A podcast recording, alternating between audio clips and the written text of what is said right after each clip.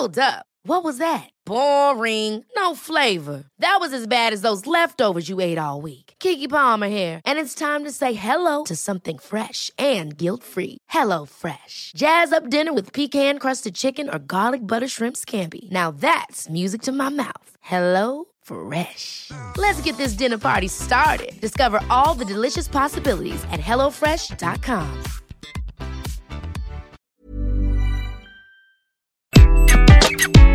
Bonjour, je suis Gaël Châtelain-Berry, bienvenue sur mon podcast Happy Work, le podcast francophone le plus écouté sur le bien-être au travail. Je vais vous parler de burn-out, mais pas pour vous expliquer ce qu'est un burn-out, mais pour vous expliquer que nous pouvons agir. Depuis des années, dans les pays développés, le nombre de personnes faisant un burn-out augmente pour ne pas dire explose. Rien qu'en France, au moment où je vous parle, 2,5 millions de salariés sont en burn-out. C'est absolument gigantesque. Coût humain, bien entendu, en premier, mais ne l'oublions pas, coût économique. Un burn-out, c'est plusieurs mois sans activité, aucune, si l'on souhaite bien s'en remettre. Et ce qui m'étonne depuis des années, c'est que ce sujet ne semble pas être la priorité des entreprises ou des politiques. Je ne dis pas qu'on ne parle pas de ce sujet, mais pas grand-chose n'est fait pour qu'enfin ce sujet ne soit plus tabou et surtout que de vraies actions soient mises en place pour que l'augmentation annuelle du nombre de burn-out cesse enfin. Et pourtant, agir ne serait pas si complexe que cela. Que ce soit individuellement, de la part des managers de proximité, des dirigeants et des dirigeantes d'entreprise, et enfin de la part de nos politiques. C'est l'objet de cet épisode. Donner quelques exemples d'actions que chacune de ces catégories pourrait mettre en place pour qu'enfin ce fléau recule. Les paroles, c'est bien, faire un constat, c'est un début, mais le temps du constat est dépassé. Il faut agir désormais. Alors tout d'abord, les salariés. Quel que soit son niveau hiérarchique, il est possible de lutter contre le burn-out individuellement. Je vous propose un petit exercice. Essayez de vous rappeler le dernier week-end durant lequel vous n'avez pas pensé une seule fois, absolument aucune fois, à votre travail. Je pose souvent cette question lors de mes conférences, et généralement, quand cette conférence est en présentiel, bien entendu, en réponse à cette question, j'ai souvent ce que j'appelle l'effet troupeau de vaches. Tout le monde regarde dans le vide sans vraiment se rappeler de quand était ce week-end. Et malheureusement, des chercheurs ont montré que si ce week-end n'est pas le dernier, vous avez fait un pas de plus vers le burn-out. Et oui, déconnecter, tout le monde en parle, mais peu le font. En théorie, il faudrait déconnecter tous les jours et de façon encore plus importante le week-end. Même les Formule 1 font des arrêts au stand. Que vous soyez manager ou manager, forcez-vous à en faire. Alors ensuite, il y a les managers de proximité. Vous connaissez ce manager qui ne dit jamais bonjour, ne s'intéresse que vaguement aux émotions des membres de son équipe. Et oui, ils sont nombreux. Mais il y a également le manager qui, croisant un collaborateur le matin, va lui demander Eh, ça va toi ce matin? et n'attend même pas la réponse. Un manager doit savoir quelle est l'état psychologique et physique de son équipe. La réponse à un salarié qui dit être fatigué, ce n'est pas de lui dire Allez, courage, tu vas y arriver. Et c'est ce qui arrive malheureusement trop souvent. Je reçois un grand nombre de messages témoignant de cette réalité. Chers managers de proximité, écoutez vos équipes, demandez-leur comment ils vont régulièrement et en cas de problème, ne faites pas l'autruche. Votre plus grande richesse, c'est votre équipe. Prenez-en le plus grand soin. Un burn-out dans son équipe devrait être considéré comme une faute professionnelle pour un manager de proximité. Un burn-out, cela n'arrive pas du jour au lendemain, il y a des signes précurseurs qu'un manager doit voir s'il veut mériter ce titre de manager. Ensuite, il y a les dirigeants et les dirigeantes d'entreprise.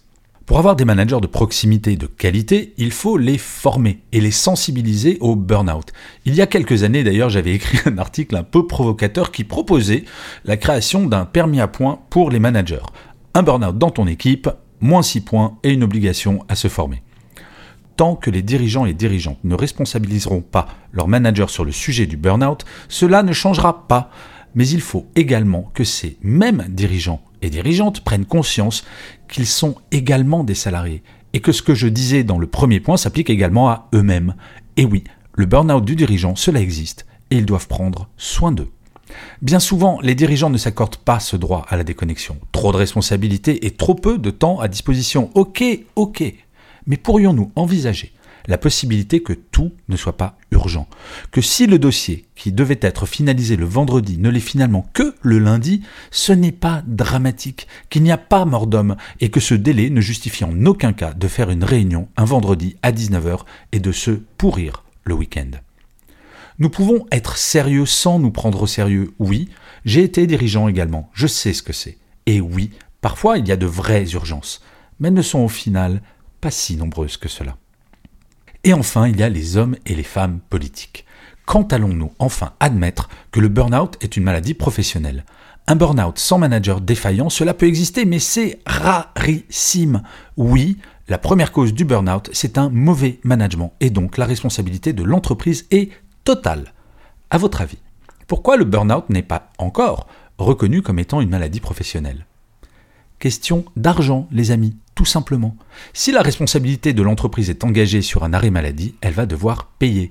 Et 2,5 millions de personnes, la dépense n'est pas neutre.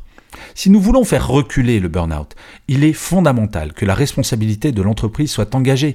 Pour rappel, il aura fallu attendre la vague de suicides chez Renault et France Télécom en 2008 et qu'un salarié aille jusqu'à s'immoler par le feu sur son lieu de travail pour que l'on parle enfin de qualité de vie au travail. Faut-il vraiment que nous atteignions 3 ou 4 millions de salariés en burn-out pour que le législateur agisse? Ce n'est que comme cela que les choses pourront progresser. L'index d'égalité professionnelle qui menace d'une amende sur la masse salariale si un certain niveau n'est pas atteint a eu un impact formidable. Il serait temps de faire de même avec le burn-out. Mais je n'entends pas de politique parler de ce sujet. Oui, bien sûr, le sujet de la pénibilité est abordé, mais là, il ne s'agit pas de cela. Il s'agit de changer les modes de management. Et peut-être nos hommes et femmes politiques pourraient commencer par faire en sorte que nos administrations soient exemplaires et que eux-mêmes le soient. Nommer un directeur de service juste parce qu'il a la bonne ancienneté, cela arrive encore de nos jours. Et ce n'est pas normal si cette nomination n'est pas systématiquement accompagnée d'une formation. Le mal-être dans la fonction publique est grandement lié cette triste réalité. Par ailleurs, combien de burn-out chez nos députés? Pas de chiffres officiels, mais ils sont nombreux et nombreuses. Forcément, faire des séances parlementaires jusqu'à plus d'heures, ce n'est pas vraiment idéal pour le bien-être. Et surtout, quel exemple donne-t-il aux citoyens que nous sommes? Pour exercer un quelconque pouvoir, l'idée serait donc de ne plus avoir de vie personnelle. Changer l'inconscient collectif, ce sera long, mais c'est possible. La bonne nouvelle, c'est que nous pouvons toutes et tous agir, comme vous le voyez. Et si nous nous y mettons tous, ensemble, cela sera d'une efficacité jamais vue. Oui, je le sais, c'est très naïf d'imaginer que les consciences puissent évoluer rapidement. Mais que voulez-vous? Je suis un grand optimiste. Quand j'ai inventé le concept de management bienveillant, il y a sept ans maintenant, beaucoup de personnes ricanaient, me traitaient de rêveur. Aujourd'hui, personne ne remet en question la nécessité du management bienveillant. Eh bien, laissez-moi rêver encore une fois en me disant que nous allons toutes et tous décider que le burn-out est un ennemi que nous pouvons vaincre si nous le décidons. Alors, vous, vous êtes partant et vous, est-ce que vous risquez de faire un burn-out? Eh bien, pour le savoir, vous pouvez aller sur mon site web www.gchatelain.com et aller faire le test pour déterminer si vous risquez de faire un burn-out. C'est un test, bien entendu, qui est gratuit et très rapide. Et je finirai comme d'habitude cet épisode par une citation. Pour celui-ci, j'ai choisi une phrase de Jean-Jacques Rousseau qui disait L'homme n'est point fait pour méditer, mais pour agir. Je vous remercie mille fois d'avoir écouté cet épisode de Happy Work.